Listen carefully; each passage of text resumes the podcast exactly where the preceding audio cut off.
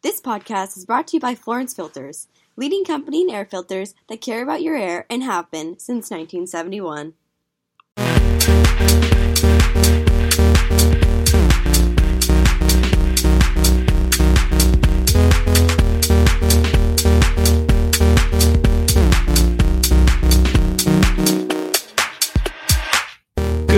Morning, everyone. This is Brandon Matloff in Los Angeles. Welcome to the Stella Oak Mavens podcast, where we feature different mavens in different fields.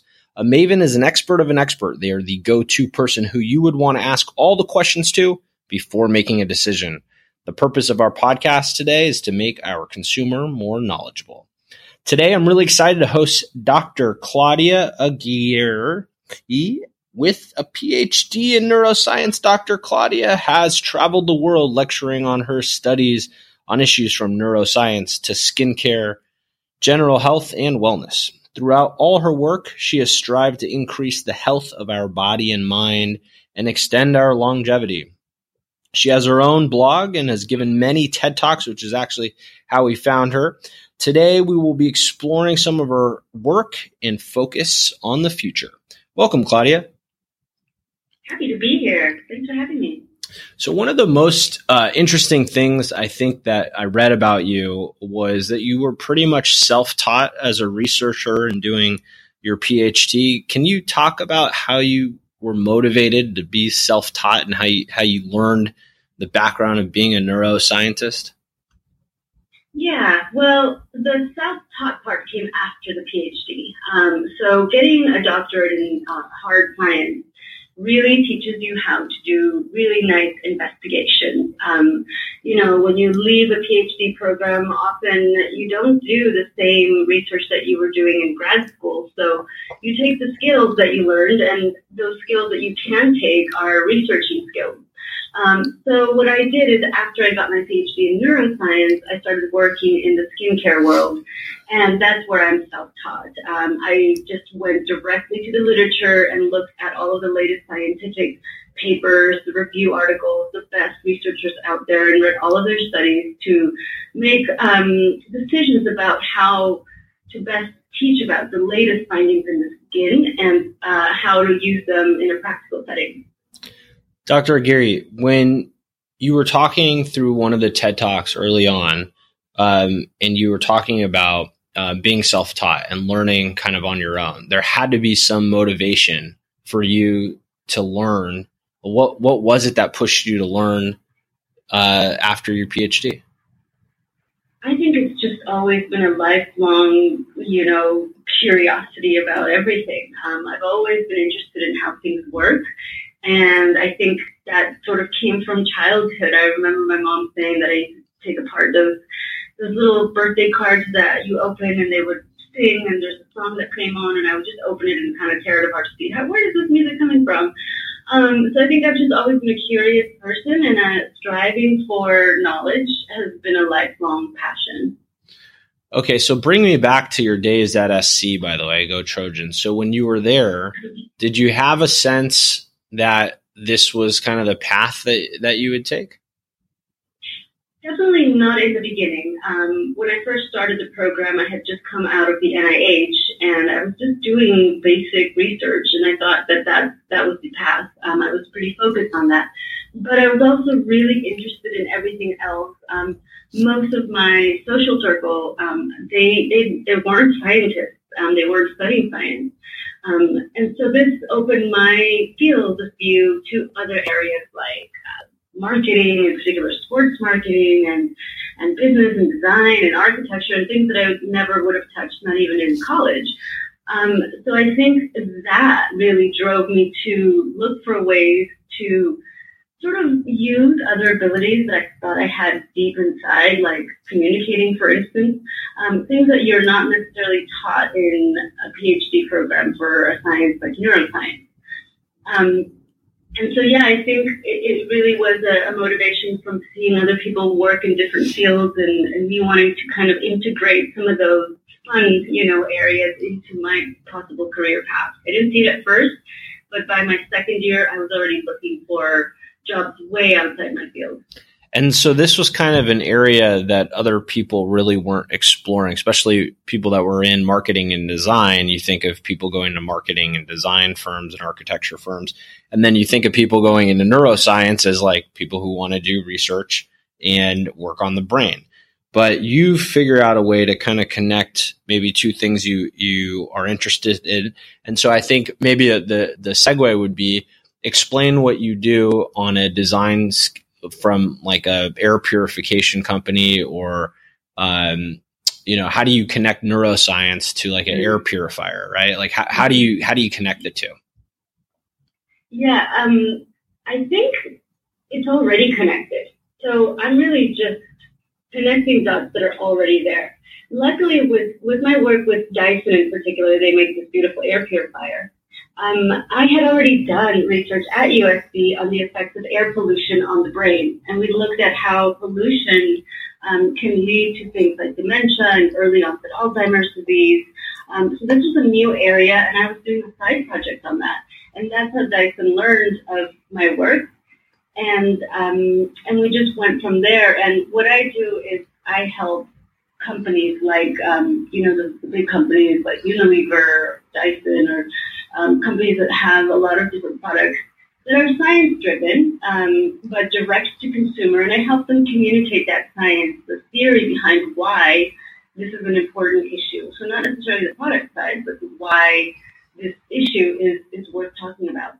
What's interesting is like actually the uh, the sponsor of this podcast series is uh, Florence Filter, which is an air filtration company. So basically, there is science going on in the f- filtration and what you explain is like how that affects the the the human right? That that's how it how whatever is happening from a, a neurology neurological perspective that's how you figure out how to connect connect those. So can you talk about um, I think one of your your you're known for is talking about what the ectoderm is, and so maybe for our listeners that don't know what the ectoderm is, can you explain what that is and explain how it um, corresponds to all, all the neuroscience and design and marketing?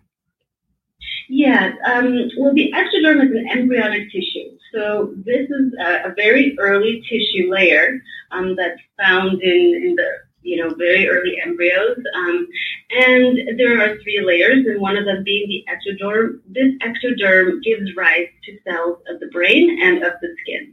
So the neurons, the cells, the melanin, um, the melanocytes, and also the skin cells, the epidermal skin cells.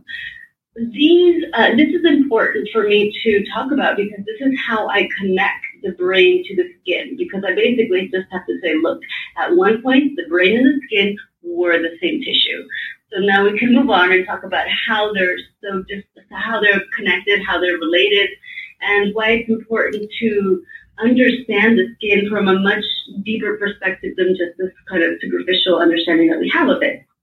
Um, so that's really um, the area that I focused on. And when I went into skincare, I didn't leave neuroscience. I brought neuroscience to skin and beauty and and any aesthetic, you know, procedure because I talk about the effects of what you do on your on your skin and how that affects the mind, but also vice versa.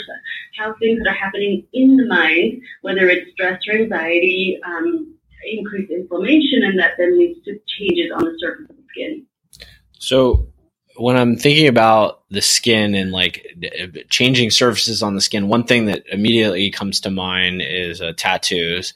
And so, I guess mm-hmm. I'm I'm curious uh, why are tattoos permanent on on the skin?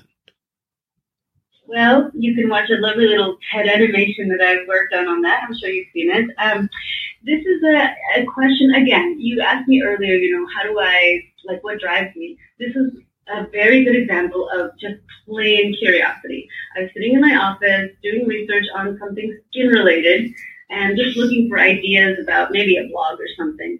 And I thought, wait a minute, let me try to understand tattoos a bit better. Um, I don't have one myself, but I know kind of how they work. But then I was thinking about it, like if your skin sheds every day, if your skin sheds tens of thousands of cells per day, then why is that ink still so deeply ingrained in the skin, you know, 10, 20, 30, 40 years later? Um, and so this is this is you know what drove me to try to look for that question. And I did research and I found nothing. And finally, I found an obscure paper that had um, sort of a pathophysiology of tattooing. And this led me to do a little bit more research and put it together in a story. And I created a TED lesson around this, and we animated it, and it's it's gotten quite popular and actually picked up by a lot of different media from the Atlantic to newspapers around the world. Um, so it's, it's obviously a little area that you think about and you don't know quite the answer to. Um, but I'm glad that I could at least provide some insights into that. And then the reason is the reason is the immune system.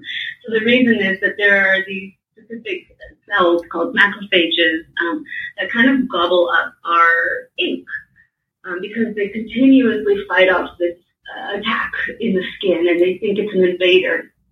Um, and so that's the reason why the ink stays in there because these little macrophages kind of gobble them up, stays in their belly. And even when they die, other macrophages that eat them also have that little bit of particle in their skin, uh, sorry, in their belly. Um, and when you cut someone's um, lymph nodes, even even in the neck area, when they have like a long sleeve of tattoos, then um, they might be black, those which means that our body consistently tries to take uh, get rid of every ink particle for the rest of our lives. Interesting. So, what happens, or maybe it doesn't affect at all, but what happens if you have someone with uh, a low immune uh, system? Um, so a weakened or a compromised immune system is, is someone that would have to be really wary of getting a tattoo.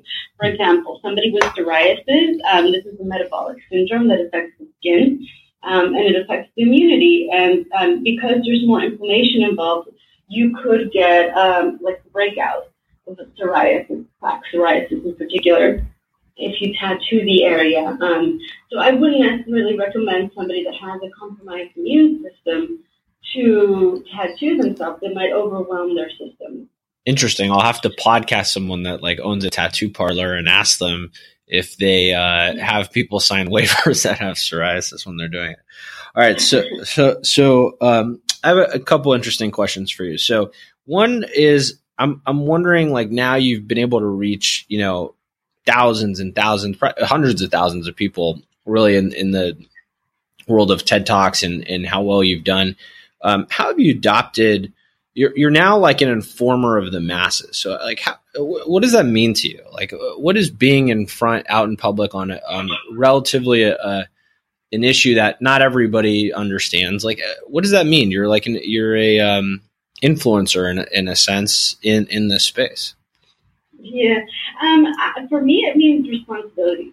For me, it means maintaining scientific integrity and making sure that every piece of communication that I deliver isn't just cherry picked and, um, you know, not substantiated by a decade of research. Um, so when I write, even though I write, you know, shorter posts here and there, um, everything that's there is based on research. That's not just one article that came out. It's it's based on decades of research. So my my go-to are review articles that or meta-analyses. And this way I know that I'm covering a larger ground and I'm not saying anything that's a little too, uh, you know, I guess on edge or something. And I, I'm a little um, um, moderate, I guess you could say, when it comes to claiming things. Um, and I help companies with their claims as well, whether it's in the skin world or the brain world. I worked with a company called Headspace and I was helping them sort of realign the claims that they were making so that it wasn't too out of the scientific integrity box. When you say Headspace, are you talking about the iPhone app or something or something completely different? Yeah.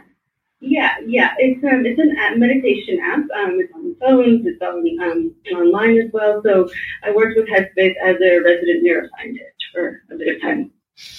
I'm wondering earlier when you, you were talking about um, getting in this field, you talked a little bit about like what could potentially be intimidating as as your role has has grown over the years.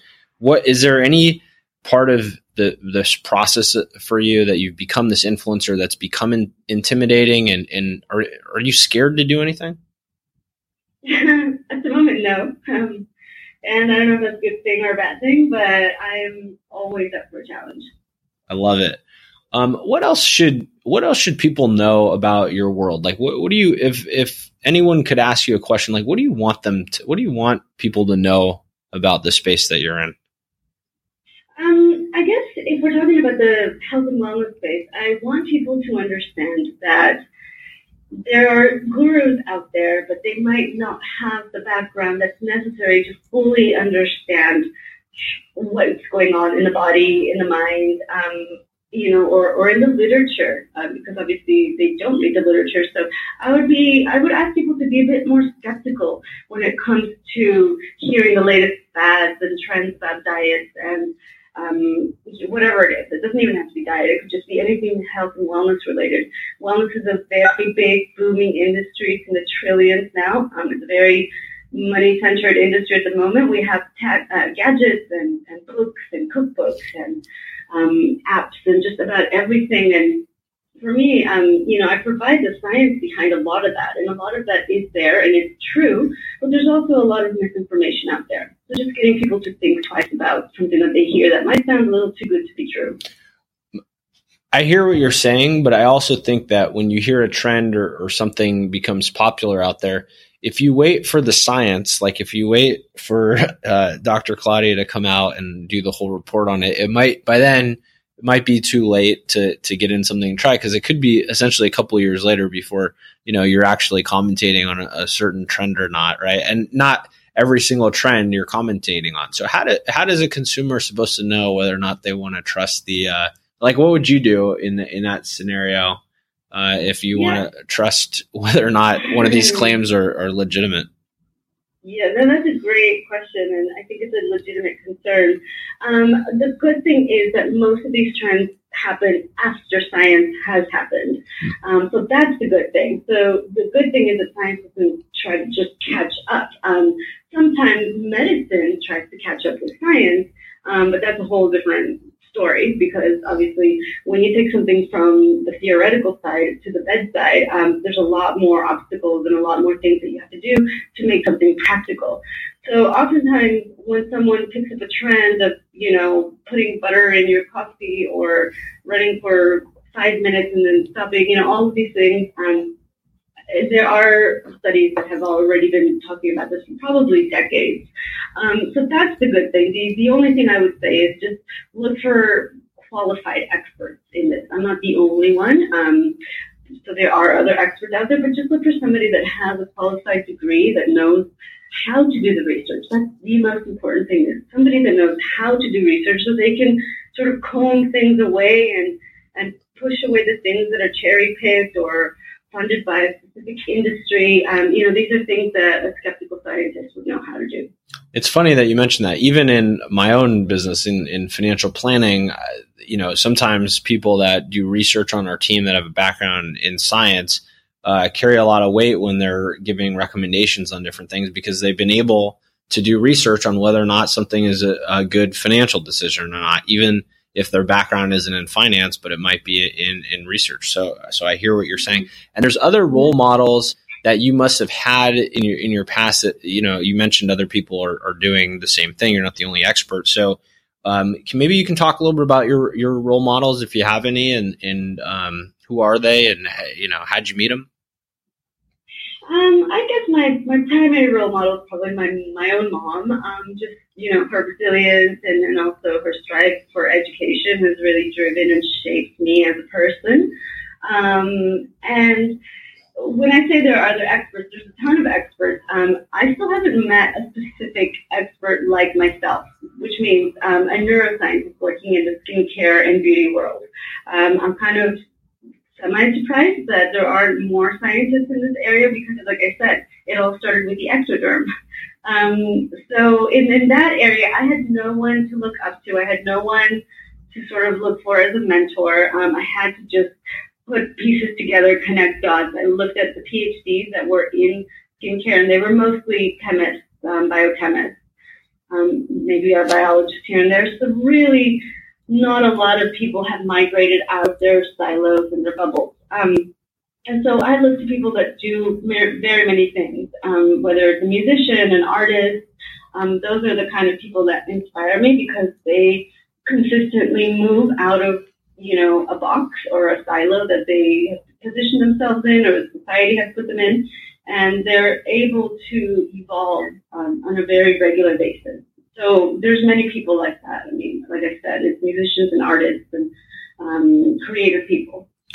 You know, a, a couple podcasts ago, we interviewed uh, Heather Hippensteel and her father Dave, who um, are CrossFit champions, and um, and they talked a lot about health and wellness and and how it, how it's involved with uh, CrossFit. I'm curious from a neuroscience uh, point of view, uh, how do you view CrossFit? Well, I'm not a, a CrossFitter, so I can't say exactly. Um, I've done a bit of research on how movement affects the mind and also some areas of physical exercise.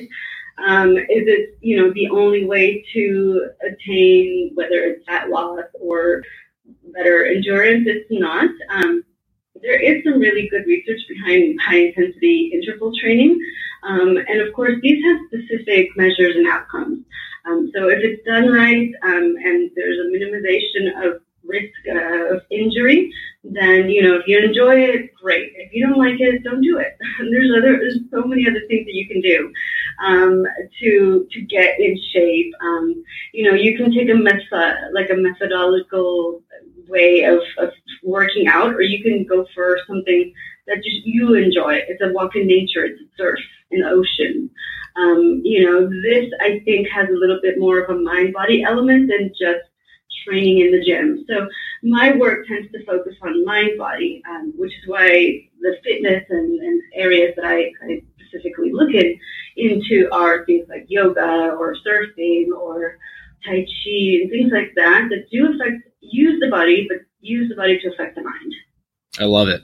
So I'm going to do this rapid fire round with you, where I'm just going to ask you a couple questions, and and I want to kind of understand uh, some other things about you that that no one knows. So, uh, number one, uh, what is your favorite book? And Sea. Uh, who's going to win next year, UCLA uh, or USC? USC. Uh, why don't you have any tattoos? I can't think of something I want for that long. Uh, if you were not doing biochemistry and neuroscience, uh, what would we find you doing on a, a Sunday morning? Um, maybe reading a book. And then, what is your favorite workout uh, regime?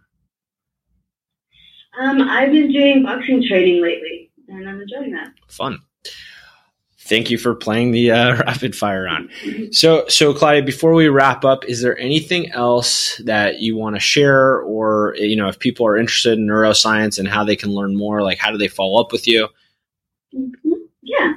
Um, well, if anyone's interested in kind of just reading my musings about the mind, the body, why we're here, how we're all connected, um, these sort of larger topics. Um, I'm online. Everyone can find me on social media. It's just at Dr. Claudia, D-O-C-T-O-R-C-L-A-U-D-I-A. And that's also my website, drclaudia.com. And my blog link is on there. Um, and I try to provide, you know, information that people want to hear. So please let me know what you want to hear, whether it's more about, you know, how your skin works or more about how your mind works. I'm happy to do anything. Well, thank you. Um, really appreciate it. It was really fun. Dr. Aguirre gave us a lot of new um, things to think about today. Uh, this has been a Stella Oak Mavens podcast. We embrace you, the listener, to take control of your life.